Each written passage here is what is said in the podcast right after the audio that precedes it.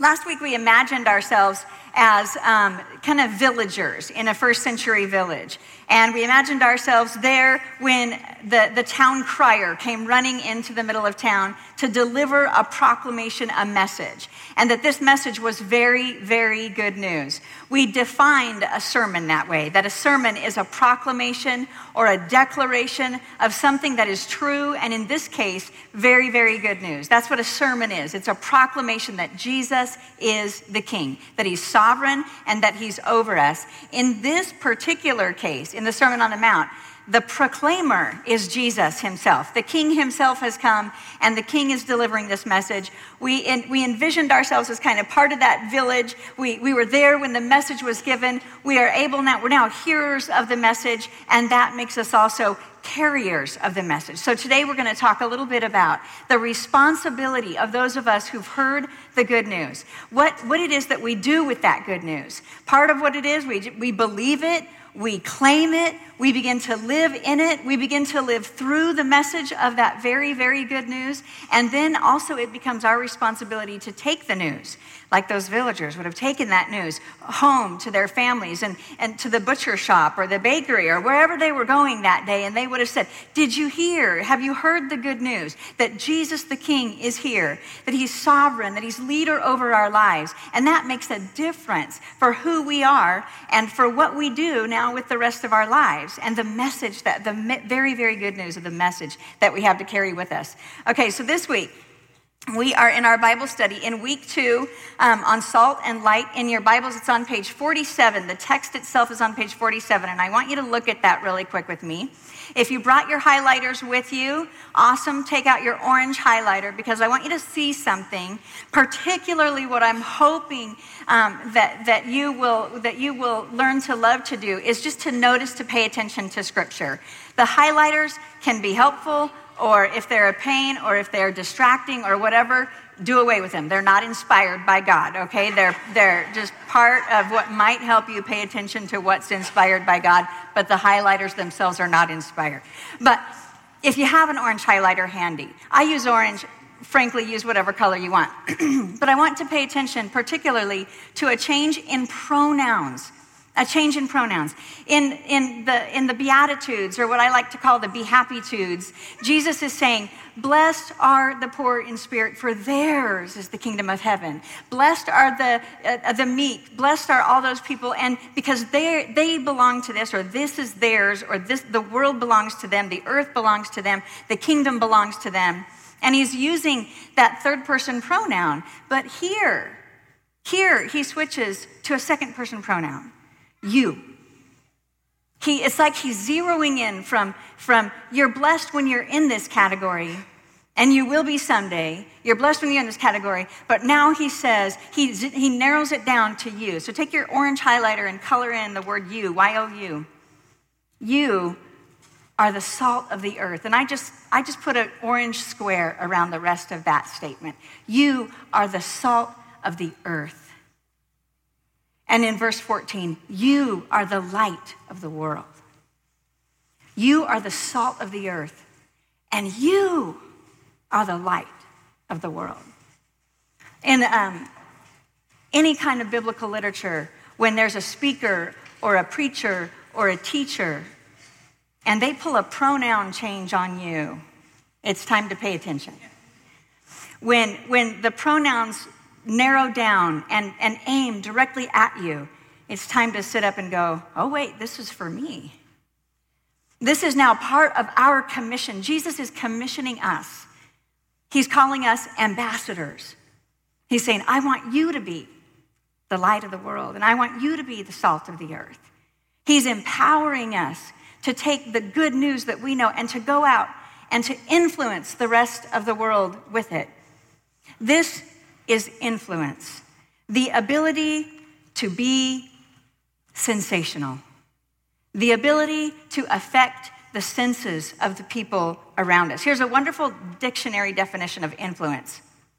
The capacity or power of persons or things to be a compelling force on or to produce effects on the actions, the behavior, the beliefs, of others.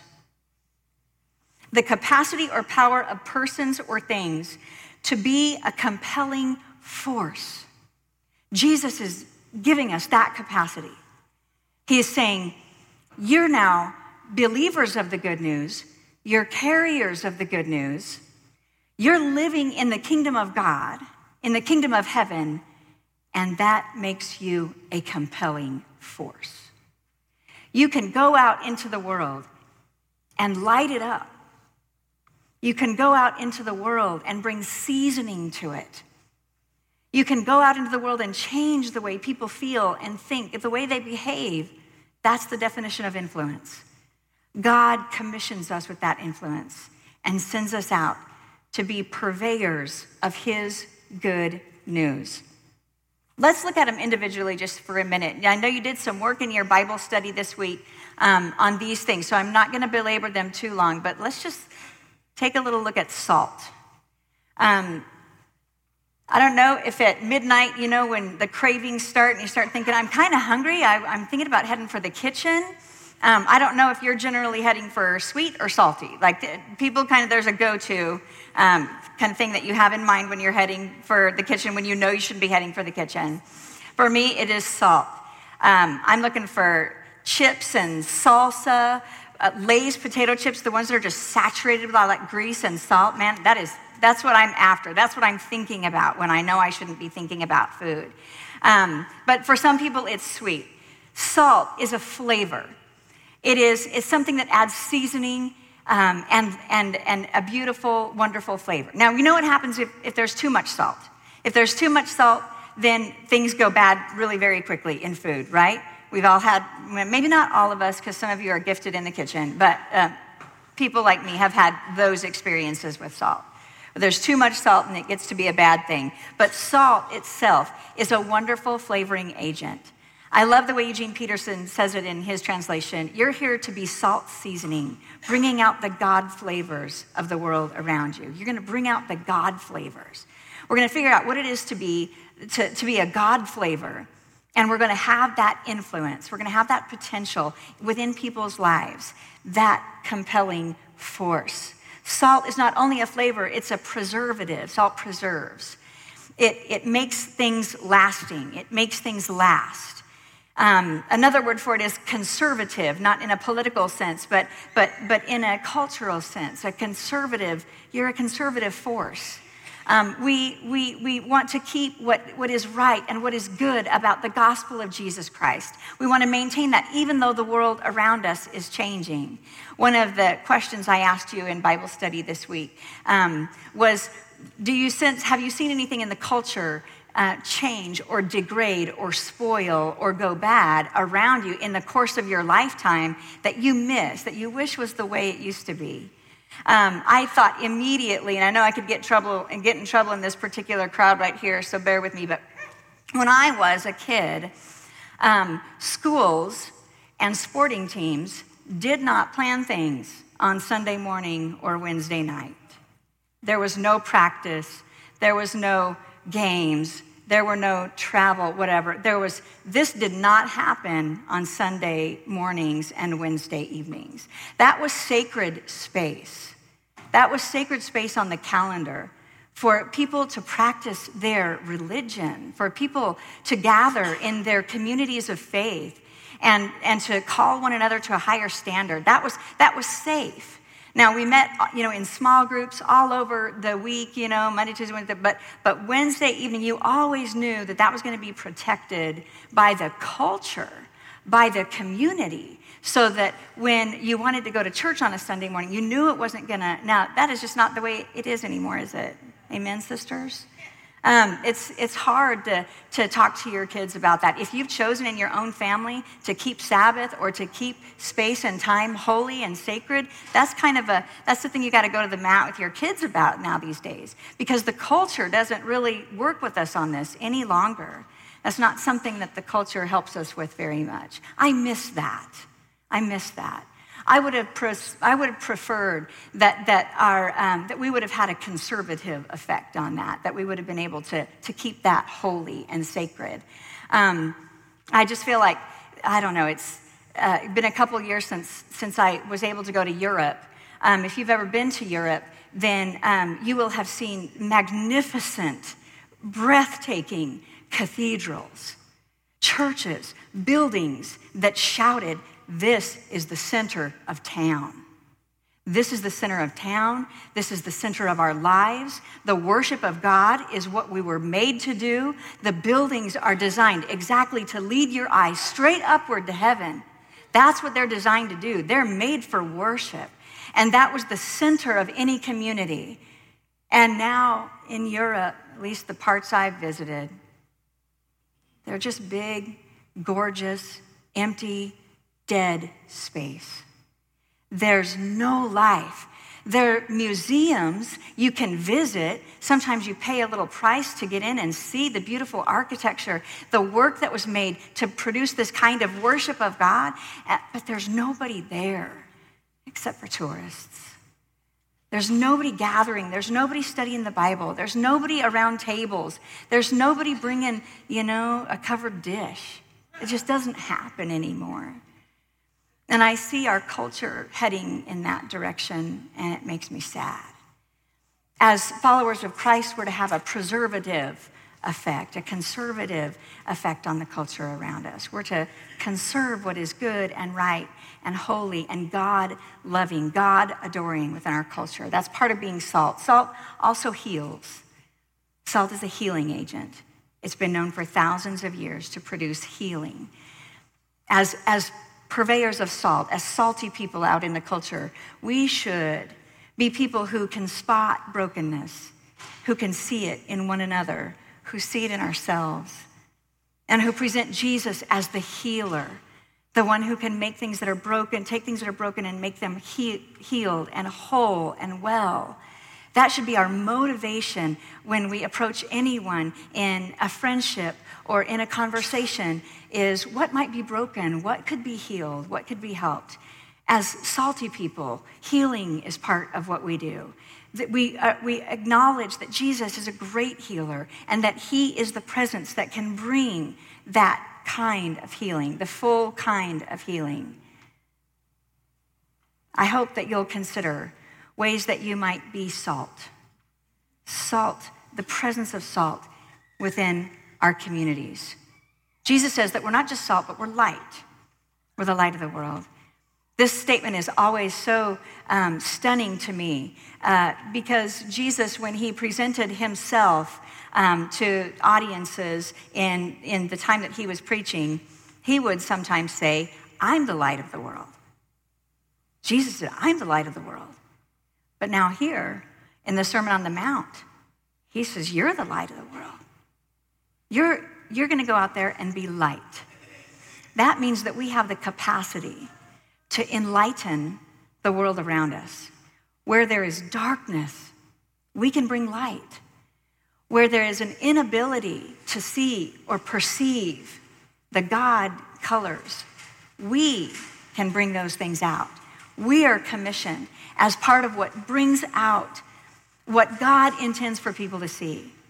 So that perspective, so that the, uh, the way things are embraced, the way ideas are understood, the way vocabulary is used, the way uh, we're able to behave in our lives, our activities in lives, all of this brings light, light to the conversation, light to the world.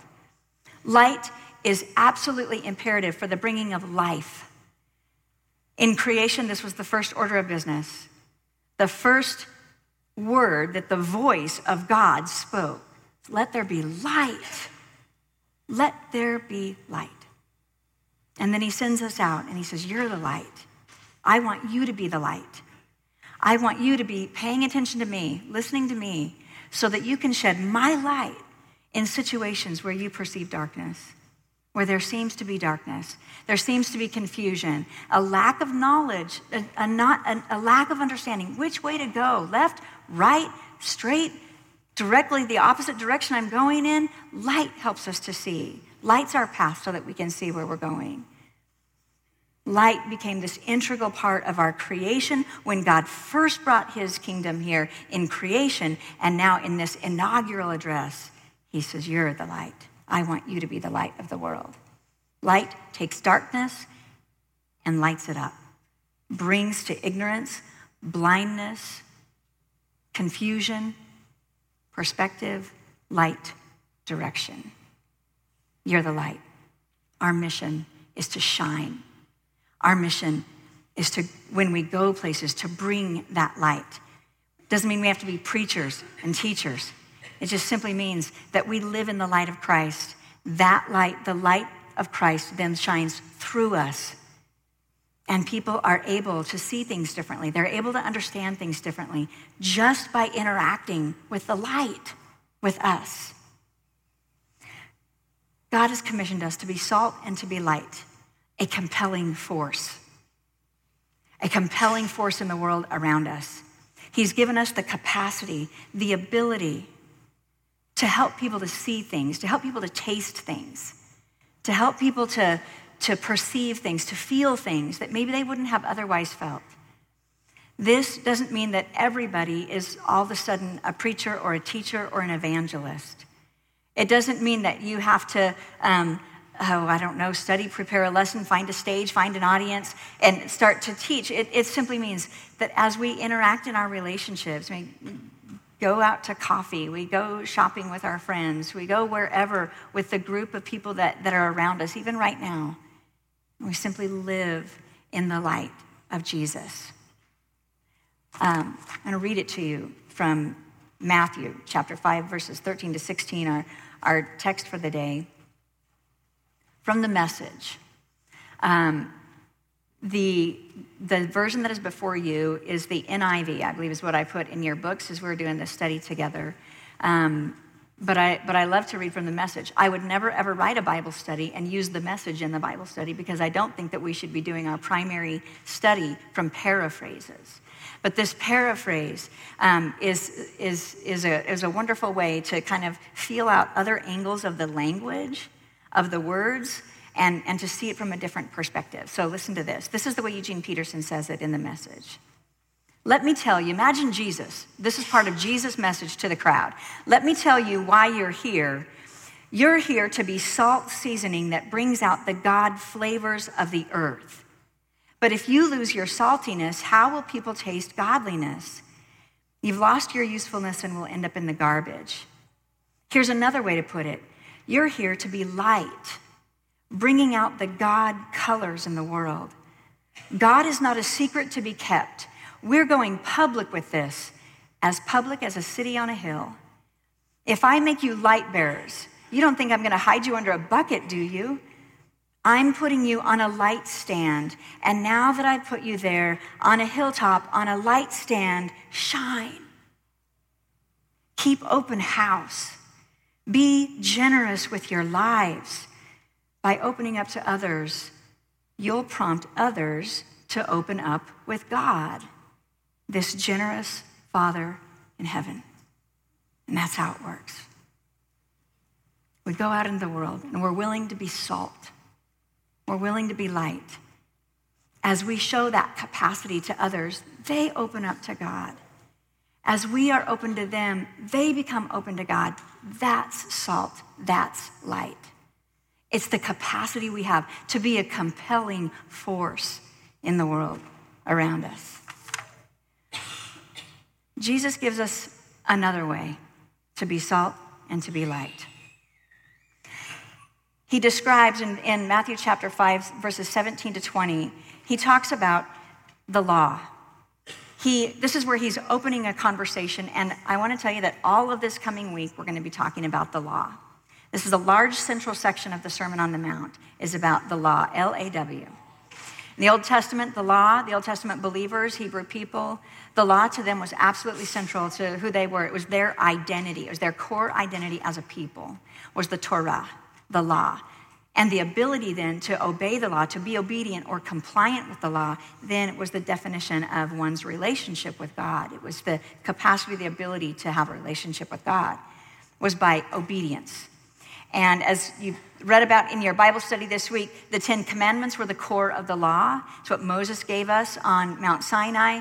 And then that core uh, Ten Commandments, those were iterated, reiterated, talked about, argued about, rewritten, and, and then hedge laws were, were created to surround the Ten Commandments to make sure that, that God fearing people didn't get anywhere close to disobeying the Ten Commandments. And so they ended up with 613 laws. I can't even imagine being able to remember 613 laws, much less be obedient to 613 laws. But this is where these people were. They were embroiled, kind of enmeshed in this, in this idea of the law.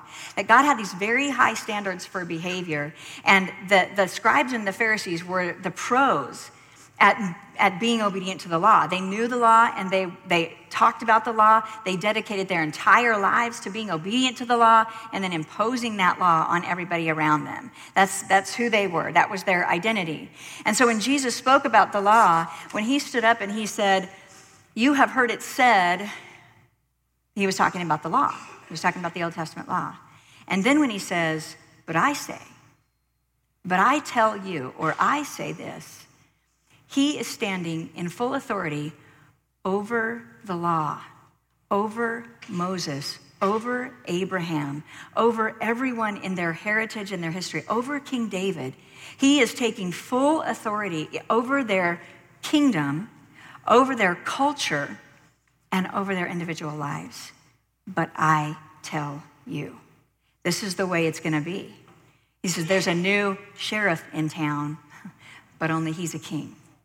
He is a king and he's taking complete charge of their lives in this statement. So, in the second section of the book, on page 47, the second section that we talked about this week, um, I, you know, I told you, to, I, I encourage you to use those little red pins, the little red pins that we put in the Bible study for things that, that you're told not to do okay? And so i like like red light green light through, throughout my, my bibles. I, I kind of try to outline in red things i'm told not to do keep those in mind things i'm told to do. I put in big green so that i can see green light red light green light as i go through scripture. And so verse 17 starts with this don't think don't think that i've come to abolish the law. I, I put a red box around that. Don't think that i've come to abolish the law I haven't come to abolish it, says King Jesus, but to fulfill it. I'm going to make it full. I'm going to fill it full. The law that, that you have been living by, don't think that it's going anywhere. It is not going to, to, to recede into the background. As a matter of fact, I'm going to fulfill it. And as we looked at the, the new covenant in our Bible study this week, is I'm bringing a new covenant and I'm going to write it not in stone and not on parchment, I'm going to write it on your hearts. I'm going to write the law in your hearts and in your own minds. I'm going to give you the capacity to have a relationship with me directly so that you can hear my law directly from me. So that, so that you and I can communicate from week to week, day to day, minute to minute about what is, what is the right thing to do. Where should I go? Moving left or moving right or moving forward or moving back? What, which is the way that I should go? Now I have direct access to the king, the law giver, the law maker, the law himself. And I can have this, in having a relationship with him now, the law is written on my heart. That means that, that tedious obedience to the 613 laws are no longer where our attention is focused. Our attention is focused on a relationship with Jesus Christ. And through that, we find that our behavior becomes changed. It is a compelling force in our lives. And then, as our habits change, the things we do, the places we go, the things we choose to say, where we're at, that's my timer. I promise I'm almost done. Then those as those things are altered, people see that. They notice it. And it's a compelling force in their lives. This is how we're salt and light. It's, it's your friend who said, I can't believe that you were just kind and generous to the person who did that to you. Because two years ago, you would have cussed them one side, you would have ripped them up and down. It would have been a very different you that, that encountered that person two years ago. But look at you now. Look at you. It's a compelling force. As we bring our lives into the kingdom of God, the range of God's effective will, where what God wants done gets done, people see that, and there's a saltiness, there's a light, there's color that takes place because of that. This is how I'm praying for you. That you will begin to feel that influence as you interact with friends and neighbors, spouses, children, and that you'll begin to see that this is having a compelling force. Your behavior, that Jesus becoming king of you is having a compelling force on the world around you. As you see that, you'll be able to celebrate it and enjoy those as God's victories for God's kingdom. I'm going to say a prayer for us, and then I'm going to send you to your small groups. And this is the question, this is the opening question I want you to talk about among your friends. Who in your life has been a compelling force? Who in your life has been a positive influence? Think about it. it might be a grandmother or a relative, or it might be a mentor or a, or a coach, a teacher. It might be somebody who's just pulled up alongside you as a friend and walked through uh, a hard season with you, whatever. But think about someone who's been a positive influence, a compelling force in your life. And I want you to talk about that at your roundtables. Let me pray us into our small groups. God, we're overwhelmed with the privilege and the responsibility to be salt and to be light in the world around us. Give us grace to do it in a way that makes your name famous. And we pray it in the powerful name of King Jesus. Amen.